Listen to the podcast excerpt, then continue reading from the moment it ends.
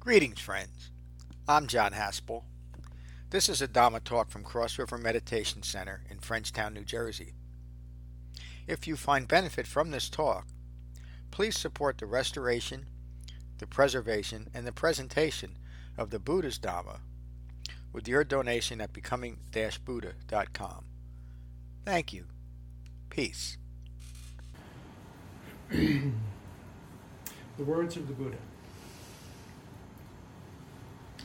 Furthermore, one remains mindful of the quality of the mind in reference to the Four Noble Truths.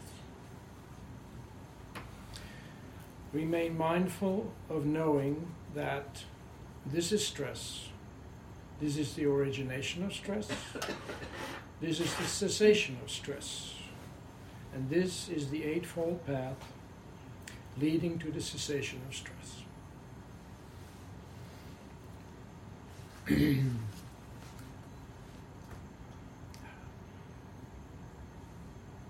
while ago, I was watching a video of a Japanese house carpenter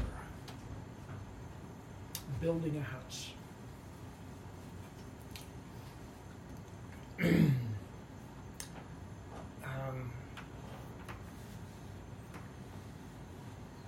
Realized as I was watching it that is a, a perfect metaphor for the Dharma. Um, Japanese houses are built in, in what we'd call timber frame, which is um, short timbers joined together in frames, posts. Um, and because this is earthquake country, they use short timbers and they join them together with um, very intricate and very um, tight joints, which gives the whole structure some movement. Anyway, this is why. Um, and as, as I was watching this fellow in his workshop laying out the beams and the joints in them, um, I was just struck by the, the, the skillfulness of it. Um, and the care that was done there. Uh, all these joints are laid out in, in very uh, complicated um, systems interlocking planes and all that. Um, the man spent the first hour of every day just sharpening his tools. And when these joints go together, you can't even get a sheet of paper in between them. And then later on, we see how all these um, timbers go to the work site and they're put together. And you know, you find the right joint, they're all marked, you set them together, the joint goes together, holes are drilled through it, pegs driven in there, and the whole structure grows like that. Um, and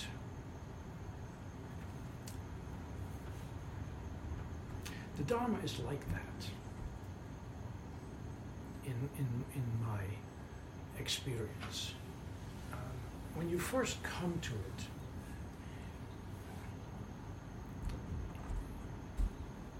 you can't quite make sense of all the all the elements that you that you see in front of you that you're being told, that you're being taught. But as things progress, you start to see how these pieces interlock and form a structure. And it, it's a structure of just um, marvelous complexity, but it's also it's a structure. it, it's a functioning whole.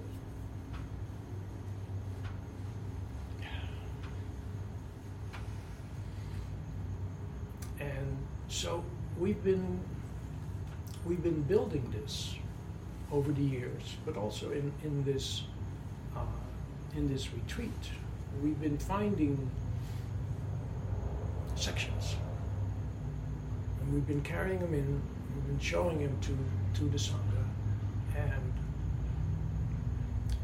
we've been finding the place in the structure where this thing fits, and we put it together, drive a peg through it and there it is. And you're a little closer to to having this um, this house, this place of refuge.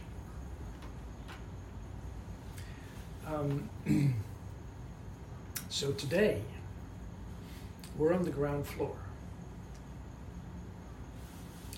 and we're looking at the foundation.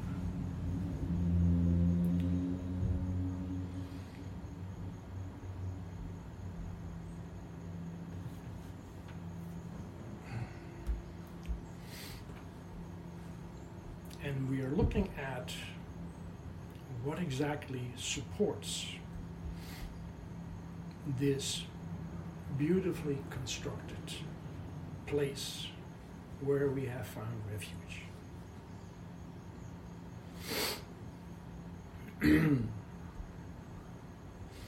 the foundation, the bedrock of the teachings are the Four Noble Truths. everything rests on them and everything returns to them.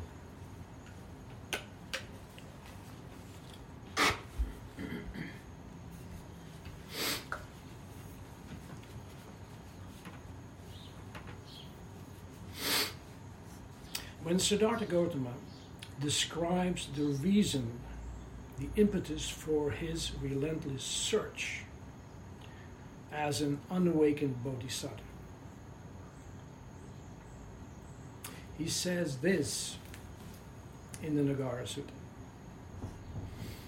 The world is born, it ages, it dies, it falls away and returns.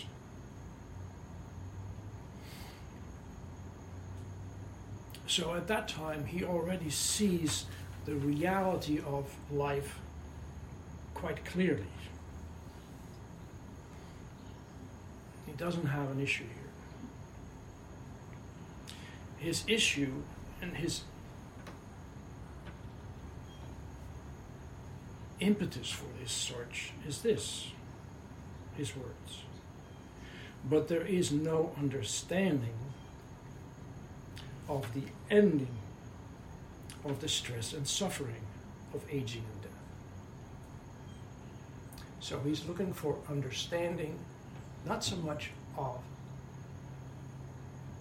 aging and death, but of the stress and suffering that we experience when we encounter this.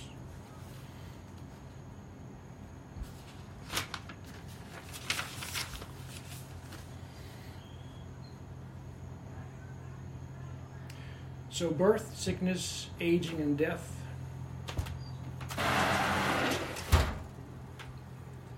Getting what you don't want, not getting what you want, that's a given for him. He knows this.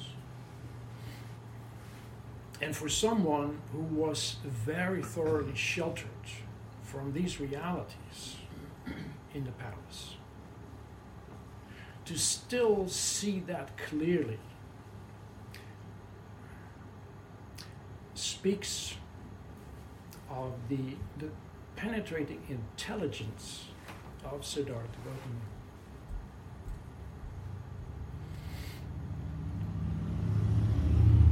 But he realized his deep dissatisfaction and discontent that was always there, even in that luxurious, beautiful, comfortable world that his parents had constructed for him.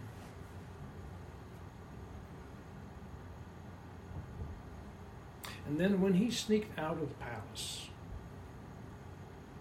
at night and saw the unvarnished reality of life outside,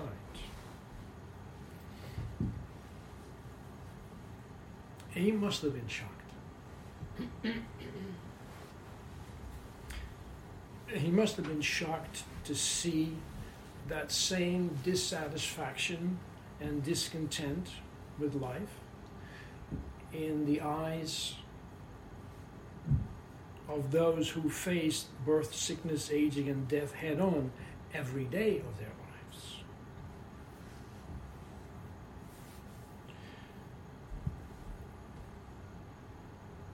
So the first noble truth was really a no brainer for him.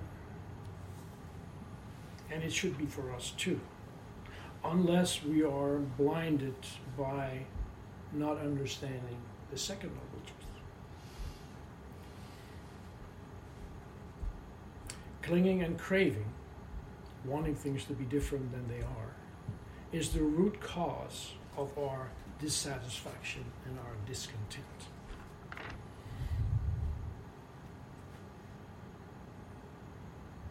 So the bad news is we are the cause. We have nowhere to go for redress. The good news is we are the cause. Therefore, the solution of the issue is within our own domain, which brings us to the most underestimated truth of the Four Noble Truths. The third one, which states,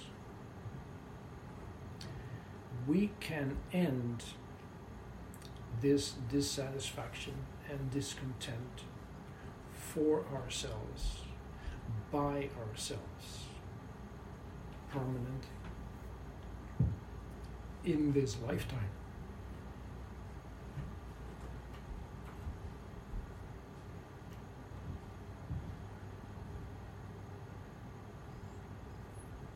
It's an easy truth not to want to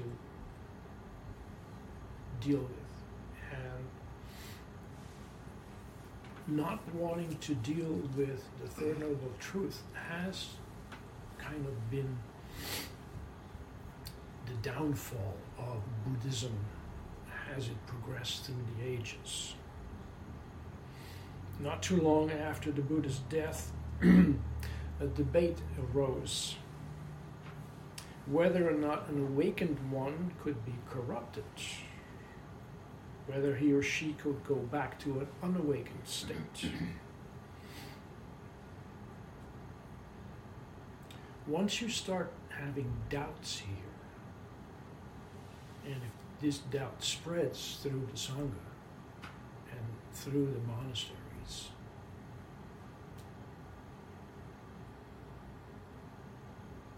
Buddhism lost its effectiveness in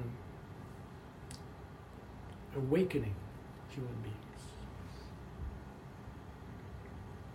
If you're no longer willing to see the truth of the Third Noble Truth, you may as well go home. Have beer.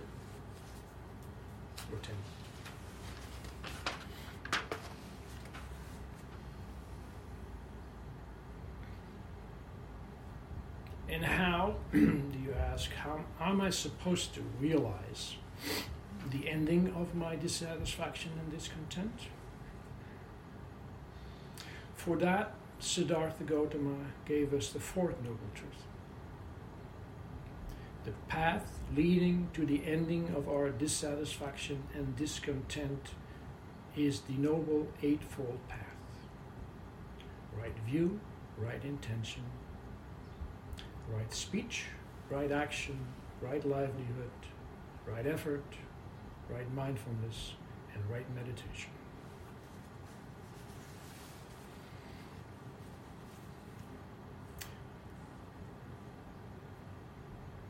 The Buddha's words. Remain mindful of knowing that this is stress. This is the origination of stress. This is the cessation of stress. And this is the Eightfold Path leading to the cessation of stress.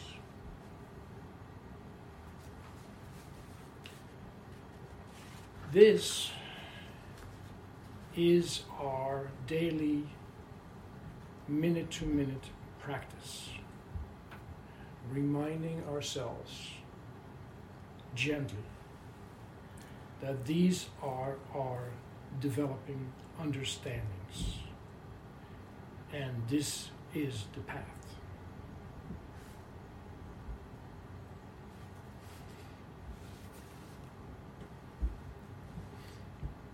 The Buddha's words. In this way, one remains mindful of the quality of mind in and of itself, internally and externally. One remains mindful of the phenomenon of the origination of qualities of mind, their arising and passing away.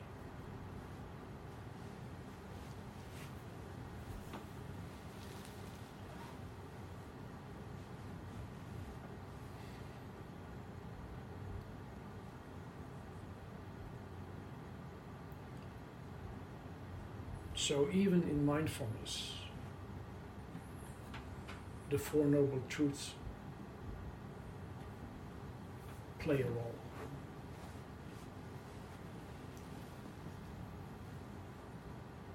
We can see this mindfulness arising, we can see it passing away.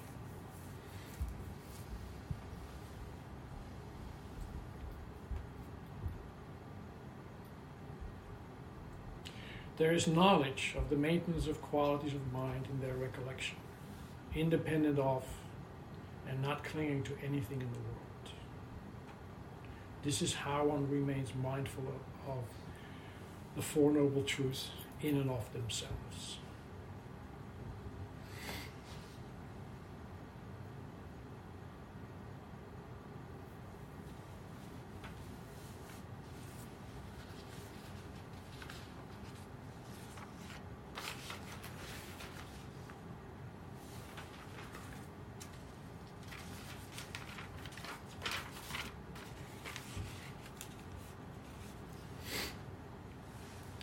this next section, to my mind, is totally unique to the Buddhist teachings. Because here you hear a human being speaking from experience and teaching with unbounded compassion. Giving this promise, this assertion.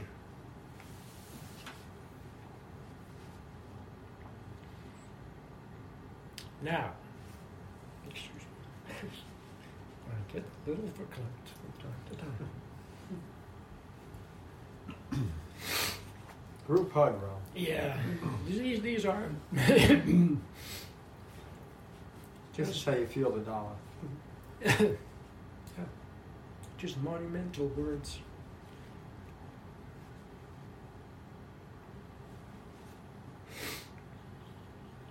You see now why I can't read by ears. You think I can get through it? well, you've been known to do this too, but you have a bit more experience. Now, if anyone develops these four foundations of mindfulness in this manner for seven years, one could expect either complete understanding here and now, or if there's any clinging and maintaining remaining in this present life. Let alone seven years if anyone perfectly develops these four foundations of mindfulness in this manner for six or five or four or three or two or one year, for one month, for two weeks, for seven days. One could expect either complete understanding here and now, or if there is any clinging and maintaining remaining in this present life.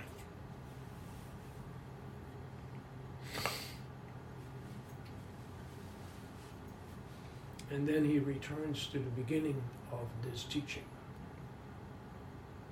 this assertion. Friends, this is the direct path for the purification of all beings. Any kind of person who takes to the Dharma, all beings. For the cessation of sorrow and regret,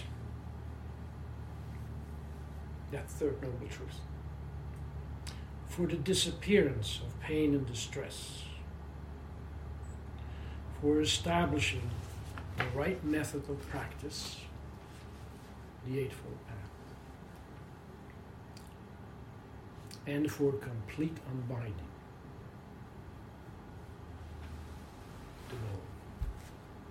In other words, these four foundations of mindfulness. This is what was said by the Buddha. And hearing those words, those assembled were gratified and delighted.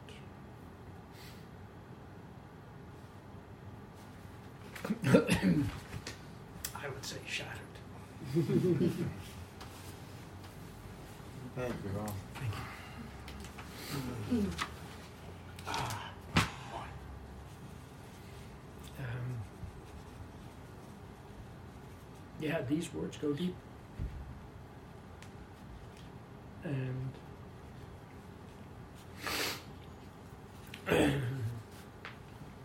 to be able to still echo these teachings after two and a half millennia.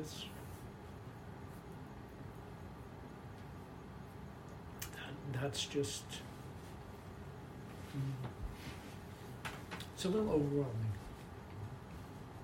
It is. Not only the responsibility to um, pass this on. um,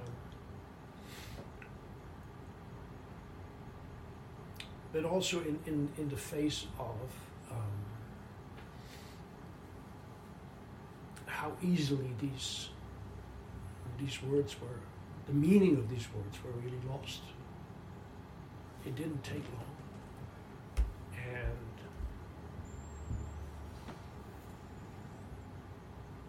all it took was for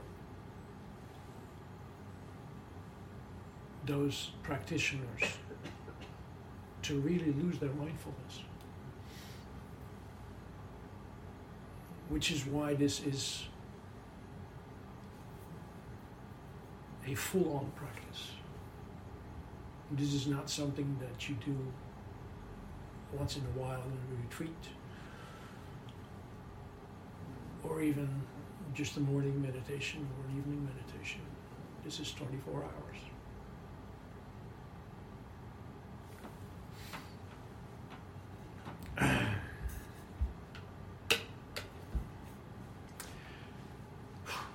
okay.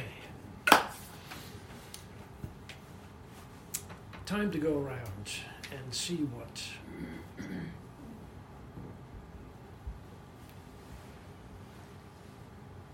how see this affecting your practice. Matteo? Thank you, Ram. Very good. And uh, what I take from from, from, uh, your talk is uh, affect my practice in a way that I'm not anymore scared or worried about sufferance. Hmm. So I try to integrate that in every moment in my life, but not in a very pessimistic way, just like acknowledge its existence Mm. and reflect on that and, and it, it, it make it made me happier and serene and somehow. Yes, there is a. Um, hold on for a second.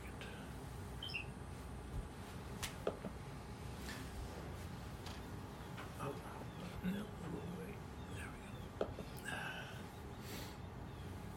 There is a kind of yeah, it's almost an optimism that that comes out of that. Um, that you don't need to be affected by by what you uh, even even the the the, the events in your life and, and what you see around you um, you realize that they're just there. And um, you don't really need them to be any different than they are. Because by now you've seen the effect of wanting to be wanting things to be different than they are. You're starting to realize that second noble truth. And um, that's a, a beginning point to to a good practice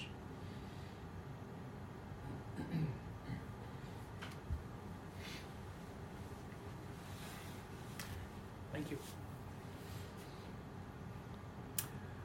uh, Laura Hi, how are you? Thank you so much.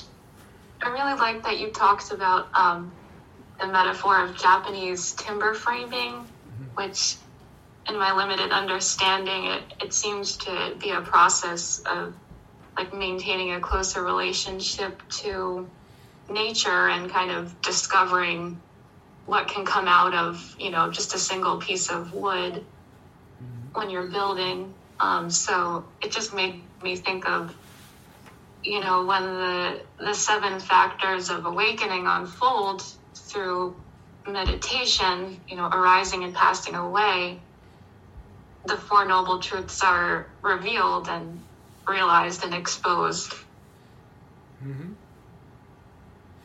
Yeah. And as you start bringing that into your practice, those those insights, those truths, um, that's the that is the minute to minute thing, um, and it takes a while to to. Oh, it's what am I saying? It takes a while. It, it's a continuous integration of those things. Sometimes you know you you'll catch it once a day. You know um, either one of the four. Um, but just to be mindful of the path, those factors. Um, it takes a while to see those, see why they're there. I mean, and this is where where further study of, of the Dharma can can be very helpful, is is necessary. Um, because I've, if you first look at them, they look like, uh, you know, that's a lot to keep in mind. Um, but as you see, you know, from from the, the description of those um, factors of awakening, um, you can see the progression of how, how, how that goes. Um, it's not always in that order, but um, recognizing them and being mindful of them is is um, is a good experience because it, it will keep you going on this path. The path is not easy. It, it requires, as this sutta says, it requires constant mindfulness of a lot of factors. But the reward is there. The rewards come very soon. So, thank you. Slav, how are you? Good to see you back again. Uh, doing good, thank you. It was very um, interesting. Uh, to be honest with you, I read and heard about Four Noble. Uh, I don't know, so many times. But thank you for your uh, mention. It's kind of like was a little bit eyes open for me how it's related to practice because I never think this way. How it's Four Noble Truths related to meditation practice. Thank you very much. It was very opening. Yeah. Yeah, it, it um, it first comes across as, as a, a series of pretty dry statements. But they are the foundation of everything that you do in your practice. If you lose track of that, um, your practice is going to go awry and, and it will not lead you there. Um, but it's it's good to translate them for yourself too in, into your into your reality see where they see how they fit and see how they how this really supports your your practice and how this will get you to the goal of calm and peace and awakening. These are these are not theories. These are practical statements.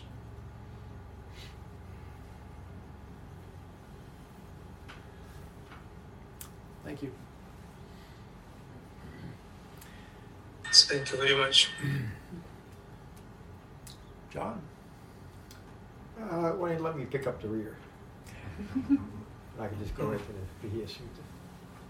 Okay. Can I just, sorry, we have to leave at noon. Uh-huh. So I just wanted to say thank you so much. You're welcome. Um, Thank you for your the presence. world can feel really dark sometimes, and it's easy to go dark.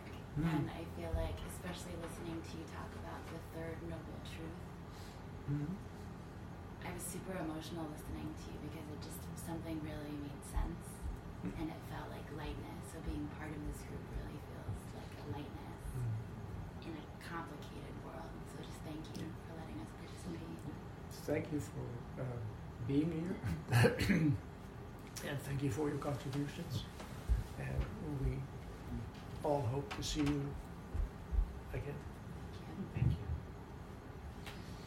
Can I say anything else? there we go. Um, I mean, what I got out of what you were saying, it kind of, the light bulb went off with the analogy you made.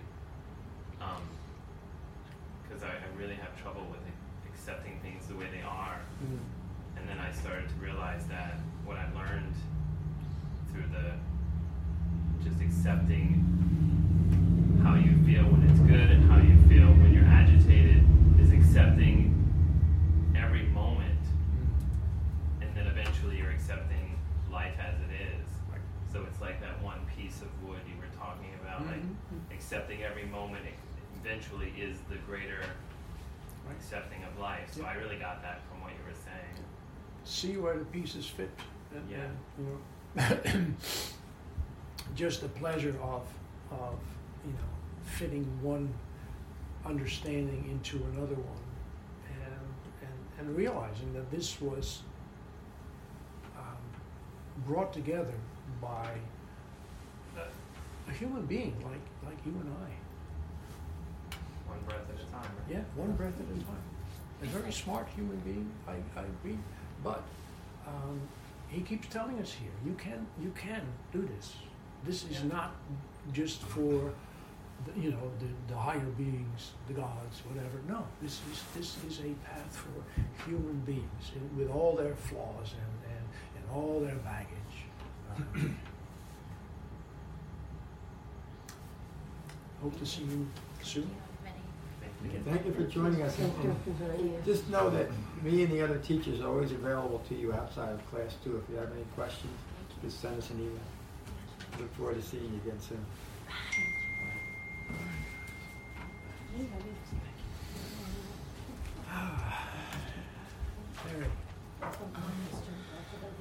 It was interesting to have this. I think I came into this, um,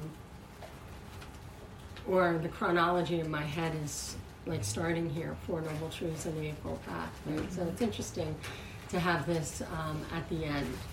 Um, but it does bring it all together because everything stems from here. It also takes a lot of complex discussion that's happened this weekend, and really it's these four things, you know.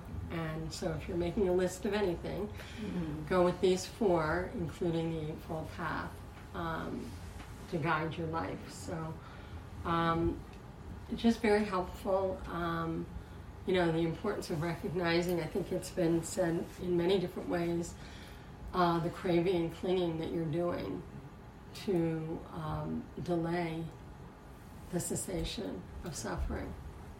Easier said than done, Mhm. um, but but these, Um, these are the things that hit you. yeah, yeah, so very These are the little alarm bells that go off. Yep. Exactly. So thank you very much for your teaching.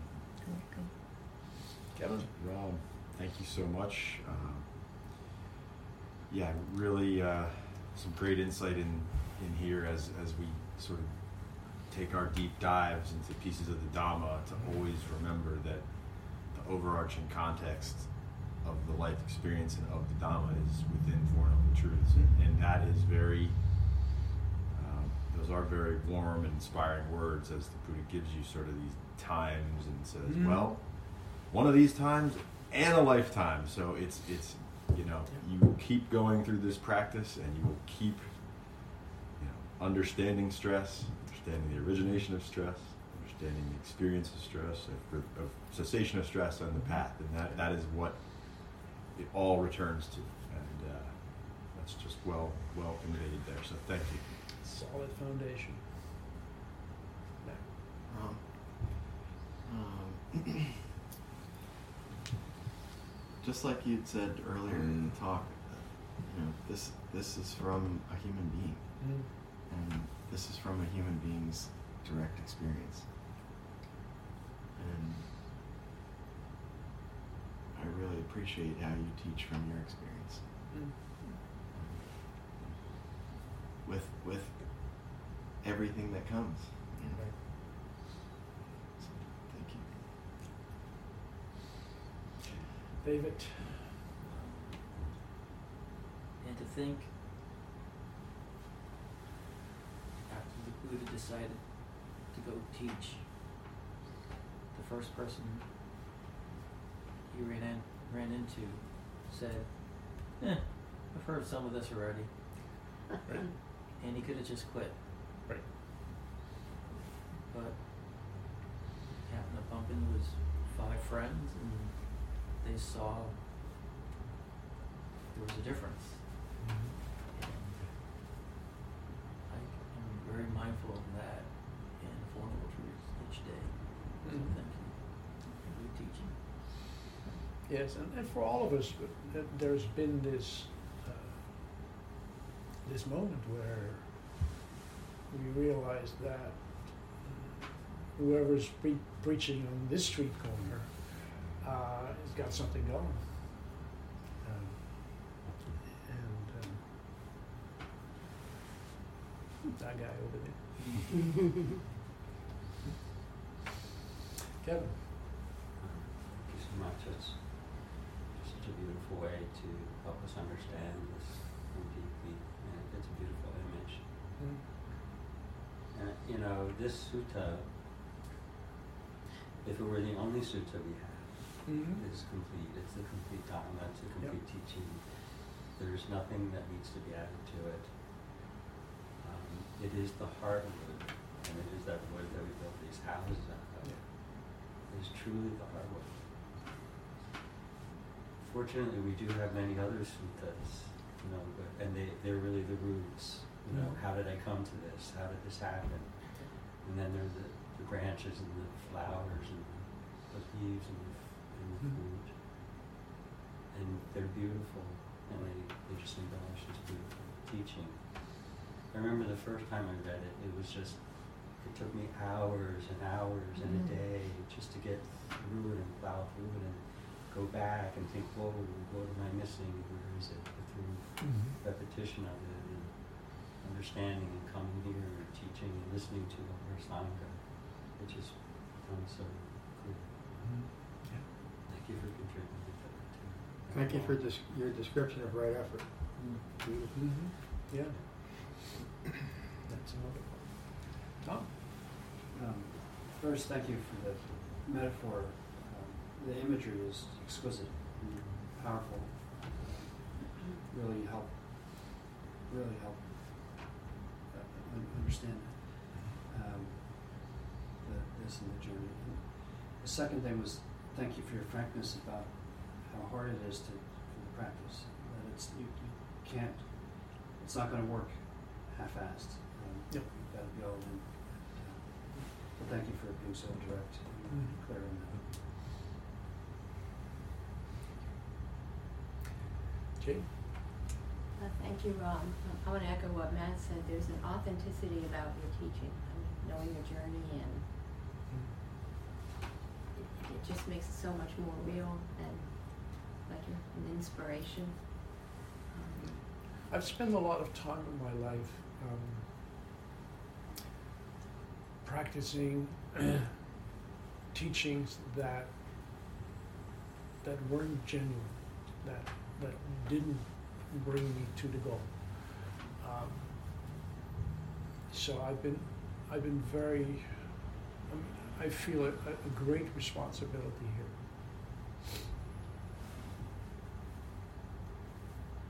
because I've seen the other side of it. and uh, yeah, there, there, there is a there's a weight in it. Yes, Um, I guess that's it. There's, Mm. Um, and I also wanted to say that um, my introduction to the practice was when Matt said, you know, dukkha exists. That's the first noble truth, Mm-hmm. and I'll never forget that. Uh-huh. Yeah, It's the introduction. So it's a simple statement. it is, but it's like that was like whoa. Yeah, right. Yeah, we, we just don't get to hear that. Um, and and it, it is the, the, the beginning of, of any any search of any path is you have to realize where you are and that where you are is okay.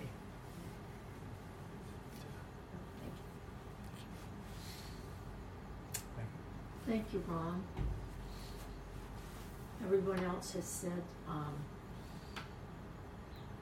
what an authentic teacher you are, and I would just like to echo that. Thank you. And thank you for realizing, because of your experience, what a responsibility Mm-hmm. you have, and you're carrying it out beautifully. Thank you. Thank you. Last but not least, Brian. Thank you. This was, as everybody said, beautifully rendered. Um, just directly experienced this Tuesday, sitting in the orthopedics office, telling me I needed to have my knee replaced and I'd never run again. And watching that entity or identification with a concept of who I was or who I am identifying it and identifying that clinging, just watching it cease Mhm. and coming back to mindfulness. Just profoundly powerful. Thank you.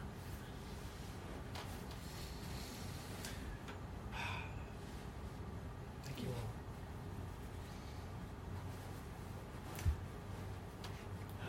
all. No call. Yeah. Um, I, uh, I'm overwhelmed, and it takes a lot to overwhelm this old goat. Uh,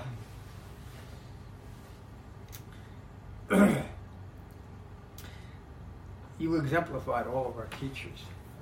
You do it in such a professorial way. But you also epitomize the gentleness that's required of the Dhamma.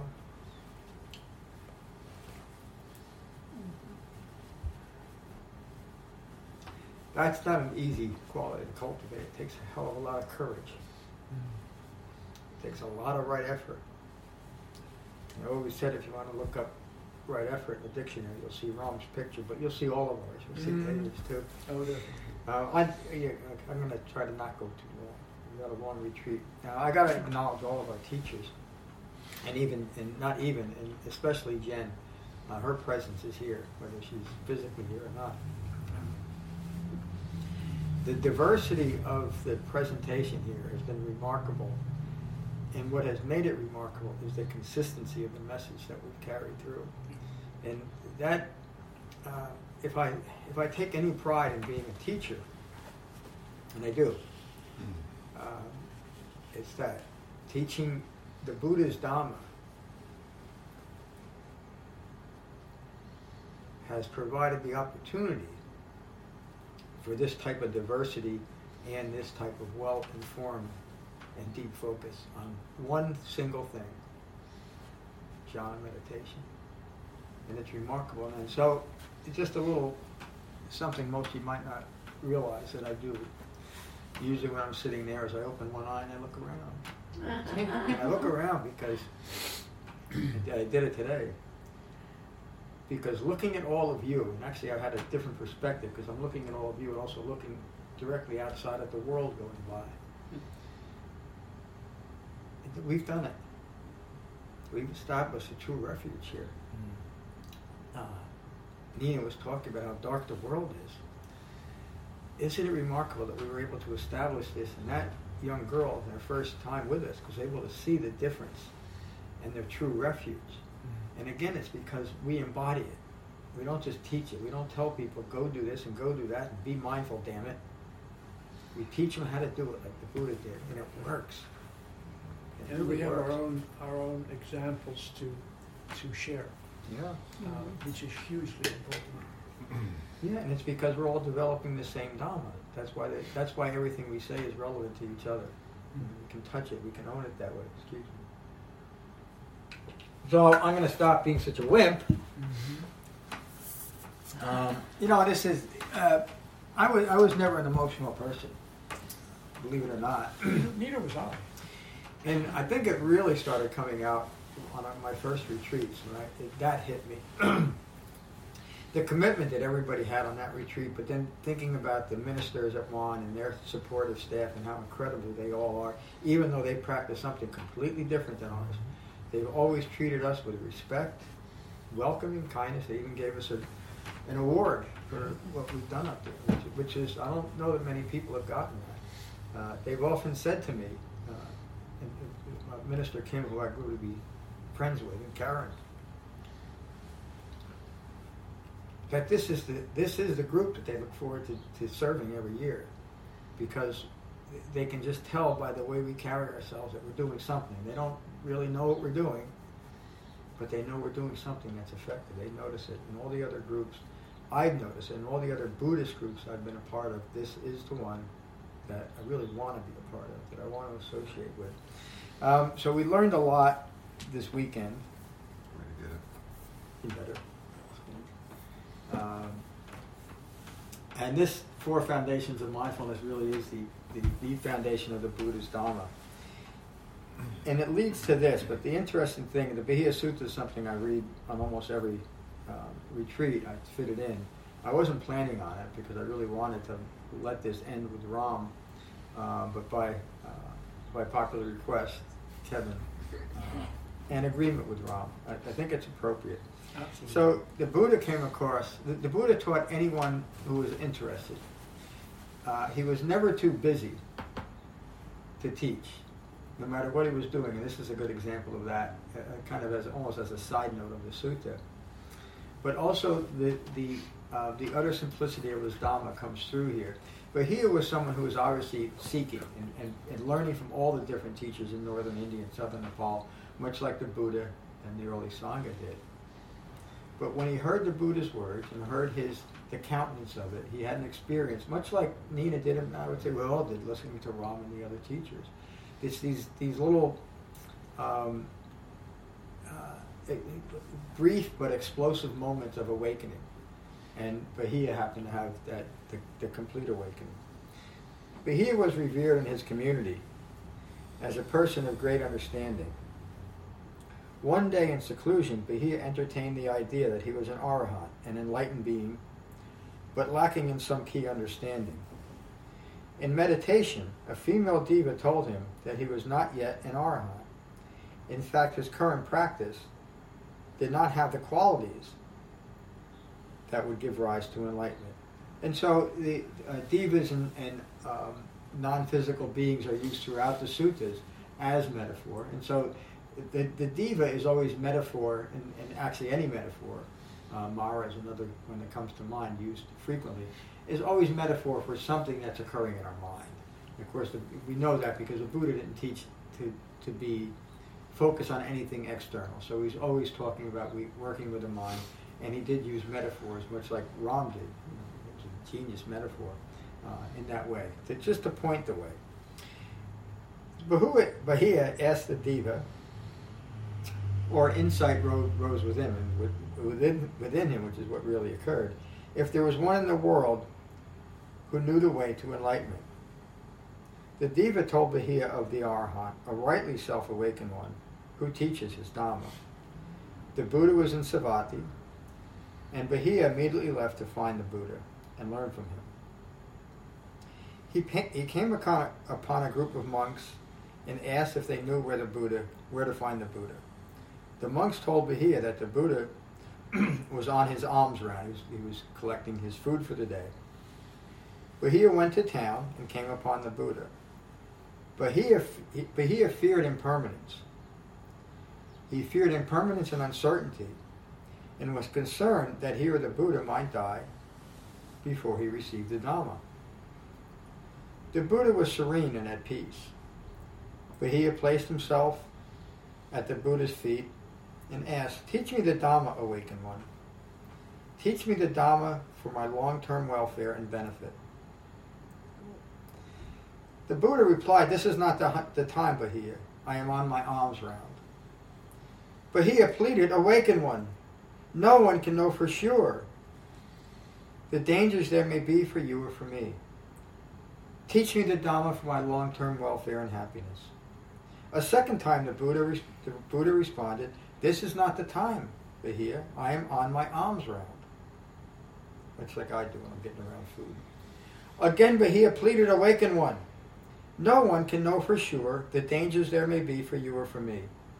Teach me the Dhamma for my long-term welfare and benefit. Finally the Buddha relented. I will teach you the Dhamma Listen carefully to my words. Train yourself in this manner. In what is seen, there is only the seen. In what is heard, there is only the heard. In what is sensed, there is only what is sensed. In what is cognized, there is only what is cognized. This is how you should train yourself. When for you, there is what it, there is what is seen, only the seen, and what is heard, only the heard, and what is sensed, only the sense, and in what is cognized, only the cognized.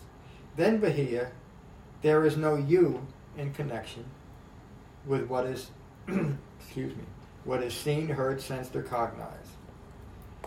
There is no you there. When there is no you there, you are neither here nor there, nor anywhere else. What a beautiful line. I'm neither here nor there nor anywhere else. What is the Buddha talking about? He's saying you don't need to keep establishing yourself in the world anymore. You're in it. There is only this, and this is the end of stress and suffering, stress and unhappiness. Upon hearing the words of the Buddha, Bahia's mind cleared. Clinging and grasping, greed and aversion ended, and all self-referential views were extinguished on the spot. Bahia awakened, gaining full human maturity, the best description of awakening. Shortly after Bahia's encounter with the Buddha and his enlightenment, he was attacked and killed by a cow. The Buddha, upon hearing of Bahia's death, instructed some monks to retrieve the body and to cremate it properly, and to prepare a memorial to Bahia.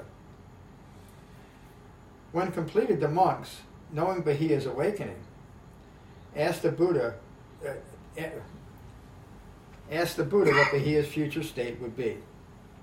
Again, see, there's they're still not not quite understanding the complete cessation, and they think there's got to be something more. Where's Bahia going? Monks, Bahia was wise. He practiced the Dhamma in accordance with the Dhamma. And this is one of my favorite lines in all the all the, the suttas. And he did not pester me with issues not related to the Dhamma.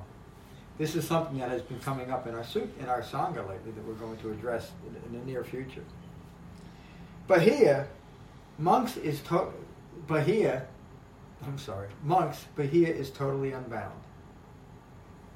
By simply understanding to end the self-referential establishment of self in himself in every thought, word, and deed, his mind cleared. Bahia is totally unbound. The Buddha continues, where water, earth, fire, and wind, the four elements, have no footing, then the stars don't shine, the sun is invisible, then the moon does not appear, then darkness is not found. What is Nina referring to? And when a sage, a Brahmin, through great wisdom and discernment, has realized this for themselves, then form and form, form and formless, from I'm sorry, I read that wrong. From form and formless, from bliss and pain, he is freed. It's the end of this beautiful sutta and the end of our retreat. Thank you all for being a part of it. Thank you all. Thank you for listening. I rely on donations to support the continued restoration, preservation, and presentation of the Buddha's Dhamma. If you find benefit here, please consider a donation at becoming-buddha.com. Thank you. Peace.